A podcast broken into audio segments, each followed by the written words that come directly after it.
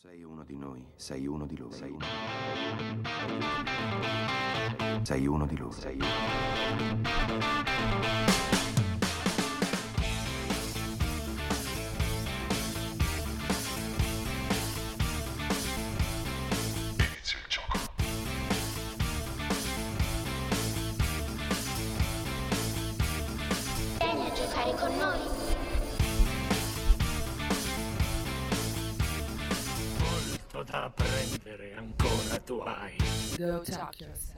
Buonasera, buonasera e bentornati a Go Chuck Yourself. Io sono Clelia Io sono Giovanni. e questo è sempre il nostro programma sul cinema offerto da Roma 3 A me Radio. mi piace che dici offerto come se fosse tipo un caffè. Cioè, Sì, sì, mi mi Io mi immagino ridere. che c'è questo, questa Roma 3 Radio che dice Che ora vi "Ah, offro, dai, ma sì, un dai, go chuck yourself." ma, mi- ma facciamoci un go chuck yourself, dai, così, per- Così, anche pur per passare il tempo. Esatto. Esattamente. E proprio pur Giovanni, parlé. siamo oh, tornati. Siamo tornati. Quanto tempo che ci hanno tenuti divisi? E beh, un sacco. E un invece sacco. io e Clelia, con grande lungimiranza, spirito di... Iniziativa, Sì, iniziativa. di, con eh, abnegazione, con eh, quelle battute stupide, ci siamo preparati per questa puntata sulla fantascienza di Denis Villeneuve in Yes. occasione dell'uscita di Dune, Dune, come lo volete chiamare, parte 2. E adesso noi ne parleremo un pochino, ma, Ma prima, intanto diamo i nostri contatti. Ci sono le priorità, Certo. quindi ah, no, c'è una priorità prima dei contatti, secondo Cioè? me, da fare. Dici tutto. Allora,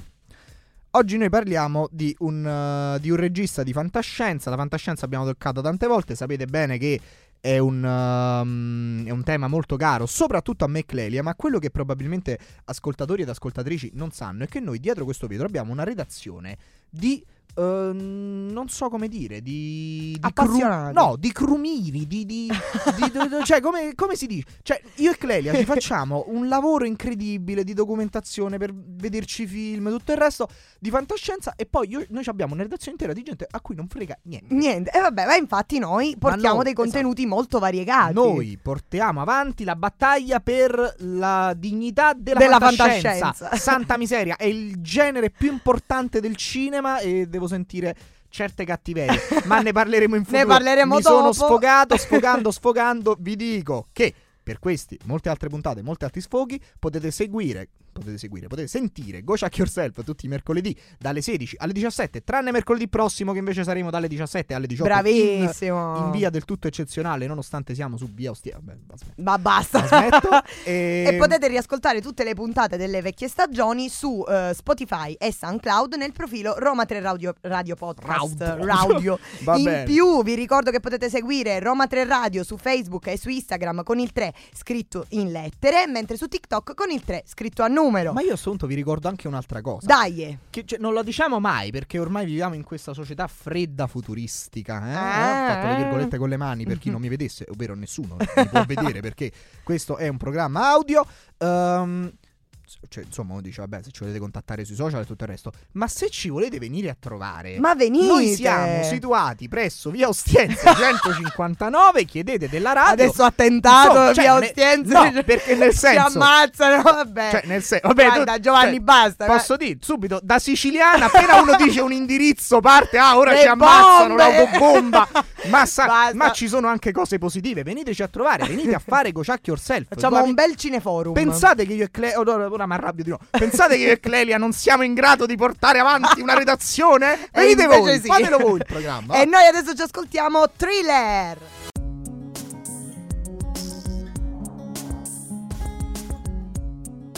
RTR Roma 3 Radio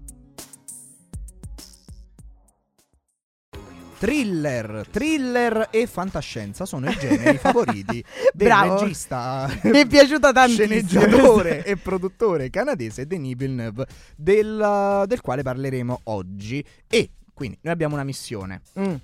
Denis Villeneuve è uno di quelli che ha i, i fandom brutti. Tutti. Sì, pienamente d'accordo. Forse dopo i fan di Nolan, che sono i peggiori, dopo quelli di Harry Potter, dopo i fan di Tarantino che però non hanno capito i film di Tarantino, eh, che sono tanti purtroppo, Sì. eh, Denis Villeneuve è uno di quelli che ha un brutto fandom, secondo sì, me. sono pienamente d'accordo. Anche Quindi- perché in realtà lui si è, si è spesso mosso attraverso eh, alcuni generi, diciamo Sì. abbastanza selezionati, appunto il thriller e la fantascienza. Ma la cosa è che ha fatto, secondo me, il fandom brutto gli deriva da Blade Runner 2049. No, io penso che sia ancora prima, perché Denis Villeneuve, secondo me, è un po' percepito come il Nolan... Buono. il Nolan il, corretto. il Nolan d'autore. Eh. Non che Nolan non sia un autore, però diciamo il Non lo di è, Villeneuve- palesemente No, non lo è. Lo è, lo è, lo è, lo è, non lo è. facciamo i seri. Sono Uh, serissima, compa, tu mi eh, credi? ma- Cioè... No, vabbè, Denis Villeneuve percepito un po' più autore, un po' più impegnato, un po' più serio. E secondo me c'è questa cosa. Sempre perché chi, i fan come noi della fantascienza devono in qualche modo smarcarsi da questa fantascienza di pistolettate e alieni che parlano strano. Cioè Star Eh, Trek. esatto. Ehm, insomma, eh, ci si sente un po' come a dire: no, ma perché io sono un grande apprezzatore di Denis Villeneuve. Villeneuve ha fatto tanti film molto belli di fantascienza, però si è sempre riuscito a muovere su questo doppio binario, cioè da un- con un piede nell'autorialità impegnata, seria, e Ma con anche- l'altro anche, anche- con una fantascienza molto blockbuster. Sì, assolutamente. E poi soprattutto, eh, adesso tra poco ne parleremo, lui passa dal thriller alla fantascienza con una piccola svolta che noi diciamo abbiamo in, questo, in questa puntata cercato di individuare in Enemy, Sì. che è appunto un thriller psicologico molto particolare perché non si ferma a ehm, un certo... eh, che comunque è in parte fantascienza perché c'è il tema Sì, del sì, doppio, l'idea appunto non è soltanto un thriller investigativo in questo senso, ma c'è molto simbolismo, c'è eh, una profondità che è chiaramente molto maggiore rispetto boh, a un film forse come anche un Blade Runner, no? Assolutamente, assolutamente. Però, appunto, ricordiamo eh, la filmografia di Villeneuve, ricordandovi che, appunto, i primi film, quelli del periodo canadese, non li tratteremo perché andiamo diretto, dritto per dritto sul thriller e sulla fantascienza. Perché Villeneuve, diciamo, quindi parleremo di Prisoner, parleremo di Enemy, parleremo di Sicario, parleremo di Arrival, di Blade Runner 2049, di Dune, parte 1, entrambi, di Dune, parte 2, solo Clelia, perché lo è andata a vedere per noi in anteprima. Yes, io sono molto contenta e ovviamente c'è da dire che Villeneuve nella prima parte della sua carriera ovviamente era eh, un regista indipendente, chiaramente come un po' eh, avevamo fatto con eh, l'Antimos, Sì. no? c'è una mh, abbastanza evidente separazione tra le tematiche e il suo modo stesso di scrivere Sì. eh, le storie, che appunto possono essere quelle di Polytechnique, quella di La donna che canta, che sono comunque eh, profondamente segnate da un inizio, da eh, appunto un inizio di carriera molto canadese, tra virgolette, Esatto. Che poi appunto man mano si evolve eh, in uno stile eh, particolarmente americano, ma anche molto personale, quindi Sì. molto interessante. Quindi ma noi adesso dire e lo eh, abbiamo detto e adesso invece dobbiamo ascoltare All Un for po' You di di. Janet Jackson.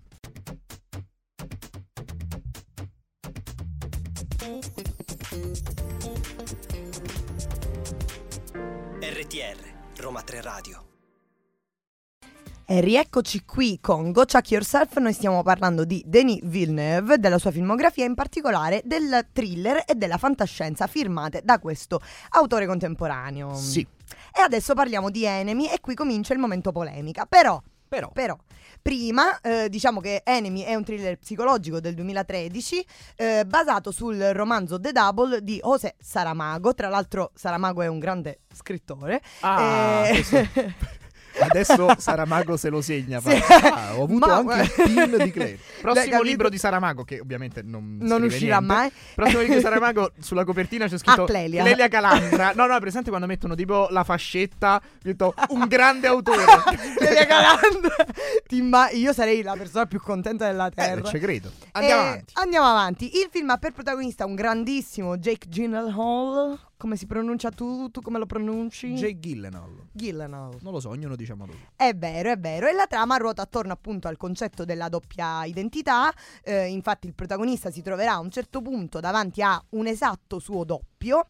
Quindi si svolge questo thriller molto atteso, devo dire. Cioè, io Sì. ho apprezzato tantissimo il suo modo qui di trattare il thriller. Già lo avevo apprezzato in, in Prisoners, che devo dire io preferisco di gran lunga a Enemy. Addirittura. Tantissimo, io Prisoners lo adoro, mentre Enemy eh, purtroppo mh, la, la componente simbolica Ah. secondo me poteva essere sfruttata meglio. Allora, Ovviamente non spiega- voglio fare spoiler. Allora, Enemy, già vi anticipo. A me è un film, che, un film che a me piace molto, a Clelia piace poco. Poco, devo dire sì, Ecco. perché in realtà Cos'è che non ti piace? a me non convince tantissimo la, la svolta simbolica, che ovviamente appunto non potendo fare spoiler non posso eh, eh, spiegare appieno, però secondo me era un grande thriller psicologico, cioè eh, riesce a tenermi in tensione tantissimo e nel modo giusto anche perché poi lui è bravissimo. E la sceneggiatura è veramente ben scritta ha mm, un'atmosfera claustrofobica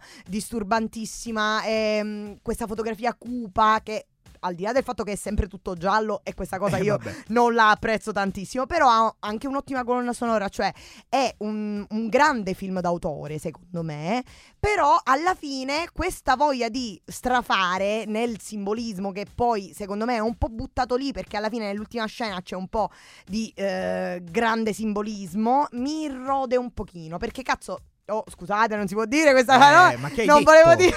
Io, eh, perché questo è un ambiente protetto. Io mi sento Esatto, sempre sì, sì, nel chill Ma quando parliamo no, di il pro- fantascienza. già, già il programma è un'allusione a qualcosa di un po' volgare. È vero, è vero. dire. Quindi sto nel chilling. Ehm, quando stavo nel chilling, appunto, e Esatto. guardavo Enemy, ehm, mi sono proprio goduta tutta la tensione che cresce e. Cioè, io mi sono spesso, cioè, mentre guardavo il film, mi sono aspettata tutto il tempo una risoluzione grandiosa, ok? Che invece alla fine non arriva. Capisco che è un problema mio, nel senso non è, non è colpa di Villeneuve. Vabbè, se la pensate come Clelia vi danno fastidio questi finali un po' tronchi che interrompono la narrazione a una certa. Scriveteci. Eh no, vabbè, siete, Al siete come Clelia. 555 e film 0213. con un numero a caso. Però insomma, no, sai siete- cos'è? È il numero di una settimana da Dio. Ah, vabbè, allora io aspetta, prima avevo qualcosa da dire, ma ora non ce l'ho più. Musica, Musica maestro. musica, musica.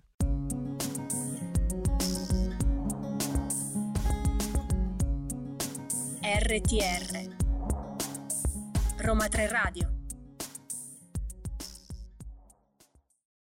A causa del modo di, di interpretare la fantascienza che ha impostato un po' Stanley Kubrick nel secolo scorso, c'è un po' questa idea che il fi- cinema di fantascienza si nobiliti quando il film è l'adattamento di un racconto, di un romanzo, perché come vabbè saprete era abitudine di Kubrick, tutti i film di Kubrick sono adattamenti di libri, di racconti, e così anche i- mm, il, il film di cui andremo a parlare adesso, che è Arrival, film del 2016, diretto ovviamente da Denis Villeneuve, ehm, basato sul racconto breve di Ted Chiang, Story of Your Life. Ora, Arrival è un film che a me piace molto perché mm, è un film sulla linguistica, poi sostanzialmente. È uno di quei film che riescono a sfruttare la fantascienza eh, per parlare Come- di sì. tutt'altro in realtà. E- Infatti, devo dire che io preferisco molto di più questo a. eh, ecco qua, abbiamo avuto qualche minuscolo problemino. Ok, ci più siamo. che minuscolo. Più che minuscolo. Eh, Arrival è un film di fantascienza che io apprezzo veramente molto. Sì. Eh, perché al di là del fatto che tratta eh, la tematica dell'invasione aliena in un modo secondo me molto elegante, senza buttarla lì, capito? Senza la volontà di far vedere subito questi alieni, cioè effettivamente il mistero dell'alieno rimane per tutto il film Sì. un vero e Anche dopo mistero. lo svelamento, in realtà. Esatto. E poi è un film che invece qui il simbolismo che lui usa per parlare appunto di linguistica attraverso la- il presupposto della fantascienza è veramente molto interessante Ora, secondo me. Arrival è un film sul quale io potrei, vorrei poter dire molte cose, ma i tempi sono quelli che sono, quindi ne dirò alcune sparse. Uno, ehm, Arrival è uno di quei film che con- secondo me comprende molto bene qual è il ruolo di queste figure canoniche nel cinema di fantascienza, horror e quello che sia. Come abbiamo detto tante volte, tutti questi personaggi sono in realtà eh, metafore d'altro, Sì. come abbiamo detto tante volte che lo zombie nel cinema horror è sempre metafora in realtà del proletariato, il vampiro è sempre la società che cannibalizza se stessa, è sempre ehm, quell'istinto bestiale dell'essere umano. L'alieno è sempre l'immagine di- de- dello sconosciuto, Sì, del, del diverso. E questa interpretazione dell'alieno che dà Villeneuve è molto molto molto accurata. Inoltre, se come me a una certa vi siete cominciati a rendere conto che gli alieni nei film erano iniziati a diventare poco scientifici, cioè gli alieni del cinema del, del secolo scorso, della seconda metà del secolo scorso in particolare, sono diventati pian piano molto poco attuali. Oggi noi scientificamente sappiamo che è difficile che un alieno ci somigli, un alieno probabilmente sarà una forma Eh, però quello devi pensare che è, è una cosa non cioè, volontaria, ma fino Sì, a un certo punto. sì, sì, nel senso che Beh, certo, ovviamente, perché è molto più facile immaginare e realizzare un qualcosa Esatto, di umanoide. ma sì, qualcosa che sia più vicino a noi, ma con qualcosa di diverso. Ecco, invece Arrival è uno di quei film in cui l'alieno, e per- proprio per come è concepito dal punto di vista a partire dal design, è un qualcosa di effettivamente alieno. Cioè, l'alieno di, ehm, di Arrival, gli alieni di Arrival, sono proprio difficili da interpretare Sì, perché sì, non sì. è un alieno come può essere, diciamo, il caso più palese, quello di E.T. Cioè, E.T. un altro po' piange, cioè, eh, E.T. a fine Piange. giornata si fuma una sigaretta, cioè è proprio un essere umano. Invece l'alieno di Arrival è proprio mh, non si capisce e infatti il Arrival è un film che invita al conoscersi. L'ultima cosa, per i nerd della linguistica come me, eh, tutto il film di Arrival sostanzialmente si basa, su, si basa su una teoria della linguistica che si chiama ipotesi Sapir-Whorf, che è una roba molto interessante. Non ne parliamo qui, ma andatela a cercare se avete visto il film e vi è E piaciuto. devo dire che proprio il, il concetto di linguistica è, ulteri- è un ulteriore punto a favore di quello che stavi dicendo tu, no? Perché eh, l'idea di strutturare il collegamento tra l'alieno e gli umani attraverso appunto questa base linguistica scientifica eh, è profondamente interessante anche perché attraverso la linguistica si conoscono Sì. altre lingue, si conoscono altri cosa- altre culture. direi l'ultima cosa qui, appunto, è un'ottima interpretazione del concetto di alieno di altro, Sì. perché effettivamente cos'è che ci rende davvero diversi da cosa non conosciamo? Beh, è, l- La è la lingua. lingua. Questo per sottolineare che la fantascienza, cari miei, care mie, è sempre politica. Andiamo avanti, ascoltiamo musica e poi parliamo di Del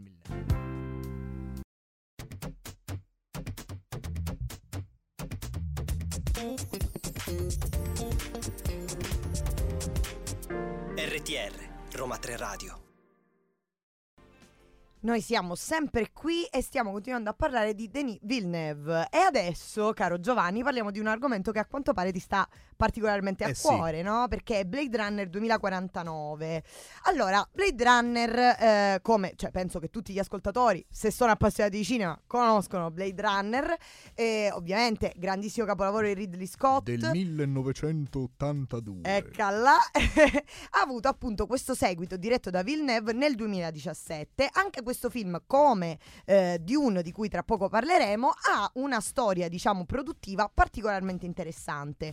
Perché già da anni si vociferava che Ridley Scott, Ridley Scott volesse fare un seguito appunto di Blade Runner, eh, ma eh, le voci circolavano, insomma, dal 2008 cominciano a uscire queste notizie, cioè che lui ci stava già lavorando insieme a Travis Wright, insieme a John Glenn, che però abba- abbandona il progetto proprio nel 2008 ehm, e si eh, diceva che questo script raccontasse la storia, eh, appunto la natura di queste colonie extramondo e delle ripercussioni che ehm, eh, appunto eh, c'erano state a seguito di tutta la trama del primo Blade Runner sulla eh, Tiller Corporation. Nel 2009 effettivamente... Scusi, ora devo fare il nerd. La Tyrell. La Tyrell Corporation, perdonami, eh, questo c'è.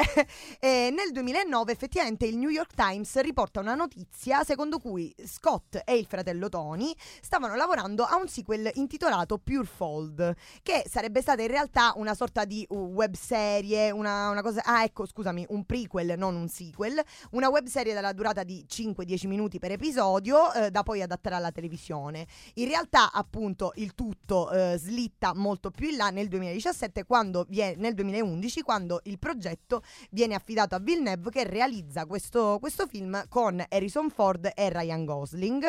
Eh, fra l'altro è un film che io devo dire ho apprezzato abbastanza. Eh, secondo me non era necessario fare un sequel, devo dire, di Blade Runner. Aspetta, finisce e poi dico la mia. Ecco, esatto, facciamo questo confronto. Eh, non era secondo me necessario un sequel di Blade Runner, però è riuscito a farlo bene, è riuscito a dare mh, grande dignità sia al personaggio di Harrison Ford, che poteva essere un'enorme schifezza, eh, ma eh, è riuscito anche a dare un, un cattivo, un antagonista particolarmente interessante interpretato da Jared Leto che non è neanche un attore che io apprezzo quindi Ah, in realtà perfetto. eh, tanto di cappello a Villeneuve perché secondo me ha fatto una, una buona Un una buona lavoro. sì sì sì Allora, ecco la mia posizione Vai. riguardo ai sequel, soprattutto. I, i- i- i buoni film non hanno mai bisogno del, fi- del- del sequel. Sono I d'accordo. sequel necessari sono i sequel dei film brutti. Quindi, Blade Runner ovviamente non aveva bisogno Vabbè, di. aspetta, non sono sì quelli necessari quelli dei film brutti. Scusami, Shrek dimmi. 2 è molto meglio di Shrek 1. Sono d'accordo, ma Shrek 2 non era un sequel necessario E perché Shrek 2? è un ottimo film. Sì, è vero. Non ha bisogno del 2 per diventare an- una bella saga. Sì, sono d'accordo. Quale saga ha bisogno di un buon sequel? Harry Potter. Il primo e il secondo sono dei filmetti. Il terzo film, diretto da Quaron, è decisamente migliore. Per quanto io apprezzi il primo e il secondo di Columbus, poi Harry Potter è una discesa negli inferi più, più si va avanti. Ma sì, insomma, il quarto, diciamo. Blade Runner invece è un grande film, ma soprattutto Blade Runner 2049, proprio perché non è necessario, secondo me riesce a inquadrarsi bene. Uscito molti anni dopo il Mhm. precedente, si colloca nell'universo narrativo molti anni dopo, perché il primo Blade Runner si ambienta in un ipotetico 2019, che ai, ai tempi nel 1982 Era il grande futuro. era il futuro e il Blade Runner uscito nel 2017 si ambienta nel 2049 racconta una storia molto distante racconta una storia molto lontana io ve lo consiglio tantissimo non dico altro Costruendo perché... comunque dei bei ponti con il primo. Esattamente, Cioè... Cioè, è un film che è collegato tramite dei ponti Sì. e proprio sui ponti chiudo dicendovi che se avete apprezzato 2040 Blade Runner 2049 o se Blade Runner 2049 vi ha lasciato qualcosa di incompiuto, peggio per voi, ma su YouTube trovate tre cortometraggi prodotti da Ridley Scott, uno dei quali diretto dal figlio Luke Scott, ehm, che appunto raccontano cosa è successo nell'universo narrativo di Blade Runner tra l'ipotetico 2019 2019 e il 2049. Ve li consiglio tanto. E adesso noi ci ascoltiamo The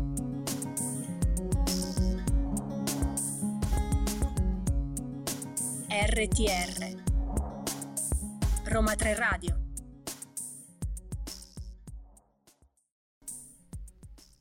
La fantascienza, Villeneuve, Enemy l'abbiamo detto.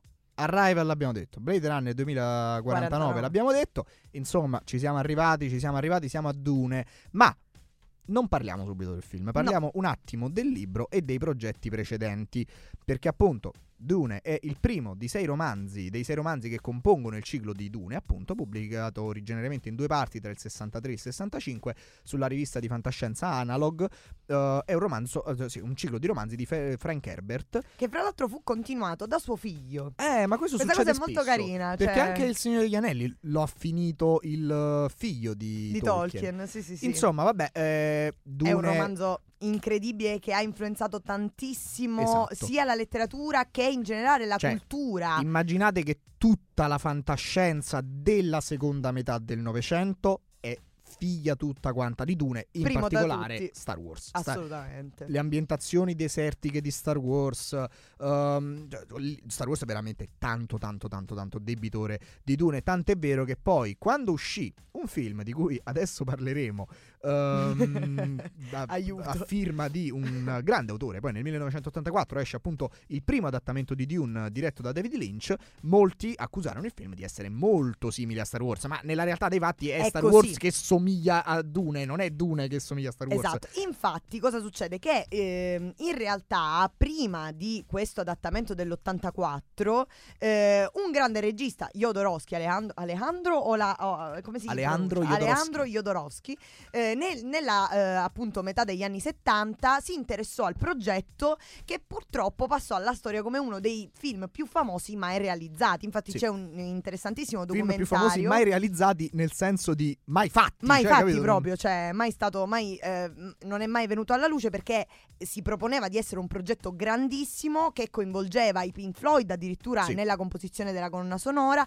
Orson Welles, Salvador Dalì, insomma c'erano tanti, eh, tanti nomi furono fatti in merito, c'è a questo proposito un documentario molto interessante che vi consigliamo che è appunto Jodorowsky's Dune, Che racconta Eh, questa armata brancaleone esatto. composta da Jodorowsky che è incredibile perché Jodorowsky radunò l'eccellenza di qualsiasi campo, come diceva Clelia, ovviamente tutta una serie, scusatemi, ecco qua. Il telefono, telefono ecco che squilla. Comunque, eh, appunto, radunò questa- questi grandi nomi dell'arte, del cinema, della musica.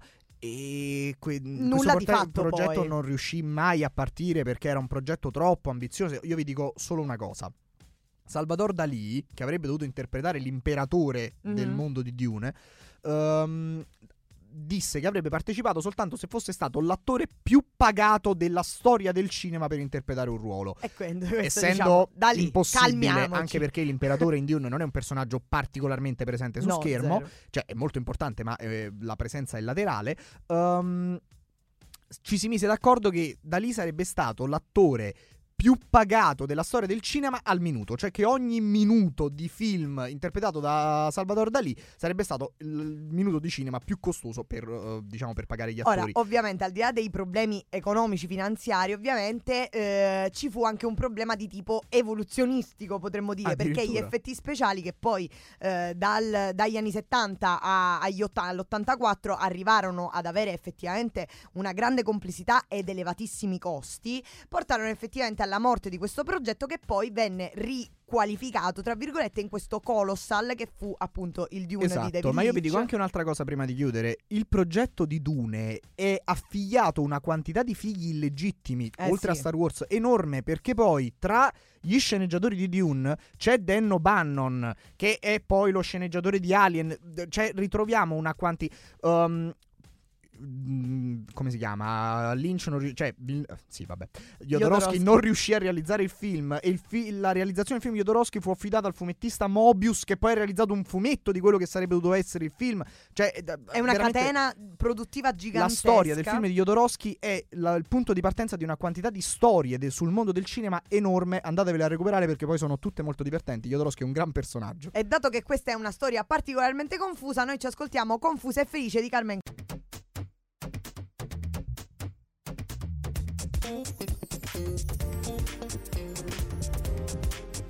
RTR, Roma 3 Radio. Eccoci, dopo Confusa e Felice, noi siamo confusi e felici. Eh, io per farvi capire il livello di professionalità con- che, che è presente in questa radio. Ma perché devi regista- svelare, devi svelare queste cose interne? La Non, non ci station- vedono, la è una station buona manager- cosa che non ci La vedono. station manager per difendere il regista da me e Clelia che eravamo arrabbiati per una questione. Arrabbiati, vabbè, insomma, indispettiti per una questione. La station manager ha detto È, è piccolo. Va bene. E va bene, Va vabbè, bene. dobbiamo accettare queste cose. Ma dicevamo, vogliamo parlare di Dune? No, non ne parliamo. Adesso parliamo della questione di marketing. no, in realtà, diciamo, parliamo ancora di Dune Ci perché stiamo avvicinando. Ci avviciniamo a poco a poco al Dune parte seconda di cui tra poco io vi eh, darò qualche info eh, perché effettivamente Dune come dicevamo prima ehm, come nel caso di Blade Runner ha avuto una, ehm, una questione produttiva abbastanza eh, Complessa. complessa. Ed effettivamente stavamo parlando un po' del Dune di David Lynch, dove il problema principale, eh, tant'è che anche lo stesso Lynch lo aborra, dice che è una delle cose più brutte che ha mai Sì. fatto e non lo riconosce Lo neanche abbiamo- come suo film. Lo abbiamo visto insieme settimana scorsa. Ed è stata un'esperienza. È stata un'esperienza perché effettivamente ragionavamo sul fatto che la prima metà del film è molto, Molto cioè, interessante. me aveva convinto. Sì. Da un certo punto in poi sembra come se si fossero scocciati di fare il film. Eh, perché sostanzialmente, essendo un ciclo molto ampio, Sì, eh, sì, sì. appunto letterario, comunque eh, i libri sono non solo tantissimi ma anche molto lunghi, condensare tutta questa enorme storia che, ha, che è fatta di tante microstorie, che è fatta di un universo ehm, fantascientifico estremamente gr- grande e complesso, in 137 minuti è diventato effettivamente un Sai problema. che cosa ho notato io poi, cioè, dopo che abbiamo finito di vedere il film, ragionandoci un attimo su mentre tornavo a casa. Ehm, il Dune di, di- di- di Lynch mi sembra un po' che verso la fine cerchi di imitare a quel lì veramente sì il passo del primo Star Wars. Sì. Hai presente che il primo Star Wars non sembra il capitolo iniziale di una saga, sembra un po' come a dire vabbè, la saga si può fare, Mhm. noi però adesso cerchiamo di dare una chiusa che pure se il film non va troppo bene, comunque l'arco Ci narrativo piace, è esatto, sì, sì, sì. Ecco, Dune E- è, e- una, è una storia decisamente poi molto politica. La parte di battaglia di Dune è veramente marginale, Mhm. ecco. E infatti se devo trovare un- difetto al film di, di Villeneuve di cui Sono parleremo le scene poco, d'azione. è che secondo me le scene d'azione si ve- sono inutilmente allungate. Se ti posso dire, effettivamente Villeneuve è uno degli a- dei registi più eh, adatti a fare questa Esatto. cosa perché proprio perché la battaglia, la guerra sì è, politica, centrale è- però esatto è molto corridoio, politica non so come dire. è molto discorsiva lui che la fa- la- la- le scene d'azione non le sa girare men che meno le scene Eh, di ma, combattimento corpo cioè, a corpo Stesso problema per David Lynch. Il Sì. film di Lynch a una certa, verso la fine, è come se volesse dare al pubblico un delle scene d'azione, perché dalla fantascienza in quegli anni, negli anni 80, post Star Wars, ci si aspettava l'azione. Mhm. Quando l'azione in Dune non è un qualcosa di rilevante per nulla, c'è anche momenti come, non faccio spoiler, si sa che in Dune c'è questa presenza di questi vermi giganti, ma non sono, certo è una presenza epica, è una presenza importante, ma non è una cosa, un momento d'azione, è un momento che deve far capire il potere del personaggio. ma il potere anche proprio del pianeta Eh, perché capito. sono l'identità del l'avrei- pianeta io di l'avrei Arrakis paragonato. Ora non voglio fare quello là che insegna ai registi come devono fare i film perché non sono in grado assolutamente. Però avrei fatto una cosa molto più simile al Signore degli Anelli, in Mm. cui tu percepisci che questo anello è una cosa importantissima, fa capitare le cose e tutto il resto, ma l'anello di base è un anello. Sì, non ha niente di che. Invece, appunto, nel Dune di Lynch ci sono scene d'azione con questo verme, ovviamente fatto Ma poi le navette spaziali che volano. Bruttissimo, brutto. è effettivamente un po' bruttarello. Però devo dire, è un'esperienza guardarlo ed è anche molto interessante fare un po' il paragone con i nuovi, appunto, Dune di eh, Villeneuve. Anche perché, dal punto di vista della saga, effettivamente a Villeneuve è stato detto: se tu fai il primo E va e, bene. e va bene, allora ti facciamo fare anche il secondo e tutti gli altri. Se invece il primo floppa, tu non fai più niente. E adesso noi mettiamo un attimo in pausa questo discorso. Che è ascoltiamo molto un po' polemico. di musica.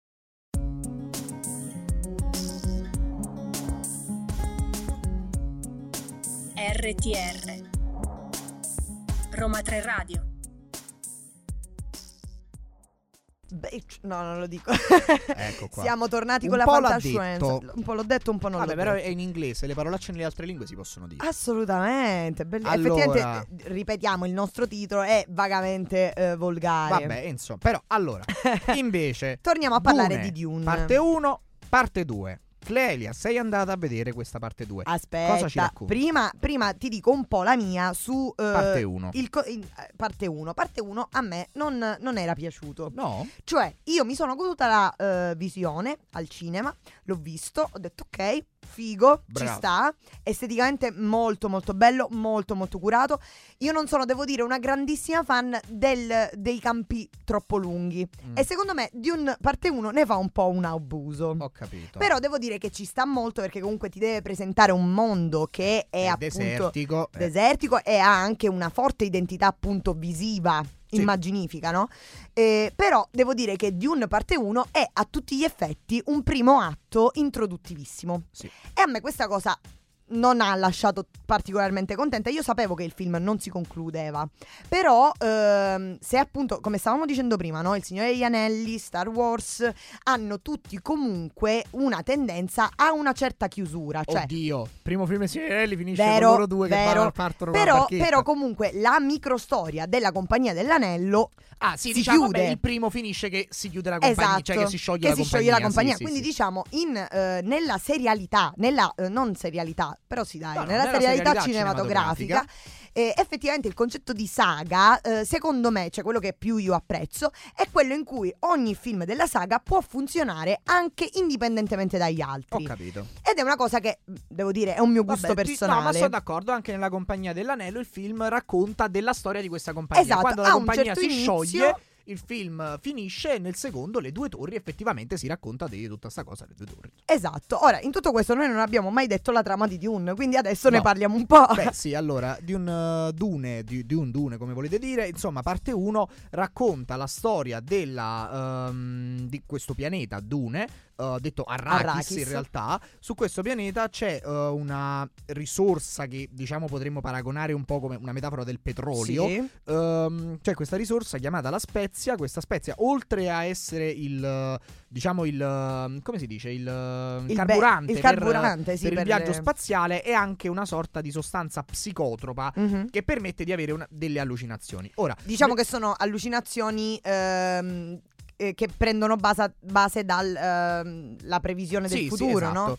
E insomma, noi seguiamo le vicende di due famiglie regnanti. Dune dovete immaginarlo un po' come un universo fatto di mondi governati da casate. Un Esatto. Dune è molto medievale poi da questo Sì, sì, punto di sì, vista. sì, sì, molto E- feudale. Esatto. C'è un e- impero. Esatto, il pri- seguiamo la famiglia degli ehm, Atreides e la Mhm. famiglia degli Arconnen. Queste due famiglie che si scontrano. esatto, si scontrano perché Proprio per il possesso l'imperatore di, di, di. Dune affida la- lo sfruttamento del pianeta Arrakis e della sua risorsa, la Spezia, che prima era gestito dalla famiglia Arconnen, viene affidato alla famiglia Atreides. Sì. Noi vediamo appunto l'arrivo della famiglia Atreides e del protagonista Paul Atreides, interpretato da Timothy Chalamet, che arrivano su questo pianeta, cercano di fare questa sorta di passaggio di poteri che dovrebbe essere in teoria pacifico, e invece c'è Non lo è. quello che possiamo dire un po' un colpo di Stato. Sì, perché effettivamente la famiglia Atreides viene sterminata, questo non è uno spoiler perché No, succede no, proprio si sa. all'inizio del film e si sa, ed effettivamente gli unici due superstiti sono Paul e sua E sua madre, madre. che eh, rimangono nel deserto di Arrakis e eh, troveranno, grazie a queste previsioni del futuro che ehm, Paul avrà a causa della Spezia, troveranno la, ehm, il popolo dei Fremen, che appunto hanno effettivamente il potere vero sulla Spezia. E adesso noi parleremo del, di Dune parte seconda tra pochissimo. Intanto noi ci ascoltiamo Gemitez e ci ascoltiamo bene.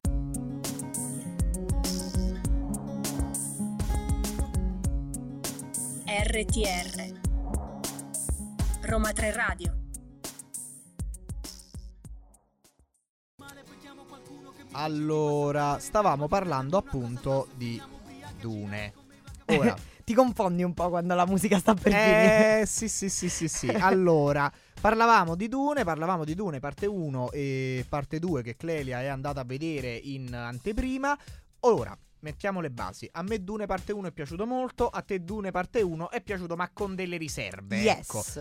Ora, la trama un po' ve l'abbiamo raccontata, due famiglie, Atreides e Arconnen, si contendono lo sfruttamento di un pianeta chiamato Arrakis eh, che ha una risorsa preziosissima chiamata la Spezia. Questo è quello che sappiamo noi dal primo film. Ma Esatto. nel secondo film non ci dire cosa succede, ma dici cosa ne pensi. Allora, devo dire che eh, Dune parte seconda, io sono andata a vederlo completamente senza aspettative, tra l'altro appunto in anteprima, giorno 20 febbraio al Cinema Barberini, è stata un'ottima esperienza eh, di visione, al di là del fatto che è anche eh, il secondo come il primo un film assolutamente da guardare al cinema, perché eh, appunto campi lunghi, deserto, ma nel secondo film la cosa che più mi è piaciuta è che intanto ha molto più spazio perché effettivamente il capitolo introduttivo è stato fatto. Sì.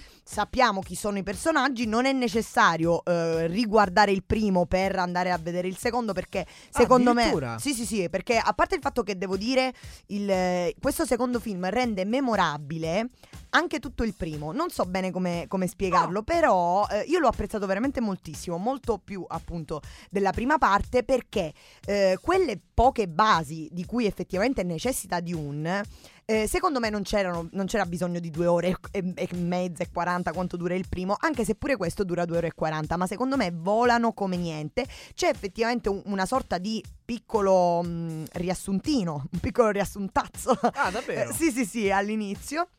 Eh, che però appunto non è per nulla invasivo ti permette di, di ricordarti giusto quei quattro collegamenti tra i personaggi e tra i pianeti eh, che appunto ti servono per tutto il resto del film. In questo film c'è molta più azione, c'è molta più eh, introspezione dei personaggi. eh, il personaggio della madre, in particolare di Paul, eh, secondo me è uno dei personaggi più forti del film eh, perché ha appunto un'evoluzione davvero interessante. Purtroppo, gran parte, se già avete visto il Dune di Lynch, gran parte delle cose del- di questo secondo Dune le sapete. eh, però, ovviamente, eh, se nel Dune di Lynch era tutto trattato in maniera molto purtroppo eh, superficiale ed effettivamente alcune sequenze proprio non si capiscono. Qui il, eh, Villeneuve si prende il suo tempo, ti racconta tutto. Ci sono anche delle scene con una fotografia particolarmente studiata, particolarmente interessante. Gli Arconnen vediamo in maniera molto più presente, molto più viva. Non vediamo più soltanto il, il cattivone un qualcosa interpretato. che a me era dispiaciuto nel Dune parte 1 Eh. perché questa, a me gli Arconen stanno piacendo tantissimo che hanno un design incredibile Sì. E non cioè li si vede 30 secondi vedi questo qui il C'è soltanto Skarsgård. vo- è Skarsgård bravissimo che eh, vola con questo lungo mantello Da- io quella scena in cui c'è un- quello lì che canta e ci sono tutti quanti sotto disposti in fila bellissimo Stupendo. e ti lascia un po' con quell'amaro lì se mi dici che nella seconda parte gli Harkonnen sono molto più presenti sono molto più Sono contento. molto più presenti ed è eh, più chiaro anche come funzioni il loro sistema di governo, perché è un sistema eh, molto gerarchico, eh, comandato diciamo su più livelli, perché non c'è soltanto questo capo, eh, ma è veramente molto interessante e soprattutto la fotografia cambia tantissimo quando siamo sul pianeta degli Arkonnen rispetto a quando siamo su Arrakis. Eh, anche la questione di lui che prevede il futuro, anche la questione di vedere effettivamente Certo. è molto profonda, molto interessante. Secondo me arricchisce davvero tantissimo questo universo narrativo che è davvero interessante e sono molto contenta. Mi due piace. cose. Uno, andate a vedere il film perché a quanto pare merita. Due, non fate come me che mi sono andato a vedere prima quello di Lynch. so già come Assolutamente. In uscita, tra l'altro, proprio oggi nelle sale italiane, Dune parte seconda, Denis Villeneuve e noi abbiamo parlato di tutto. Ciao! Uno di noi, sei uno di loro. Sei uno, sei uno di loro. Sei uno.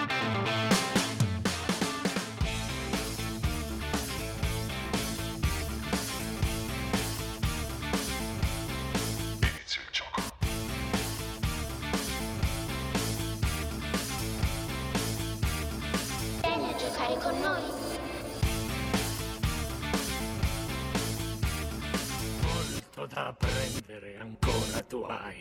Go talk yourself.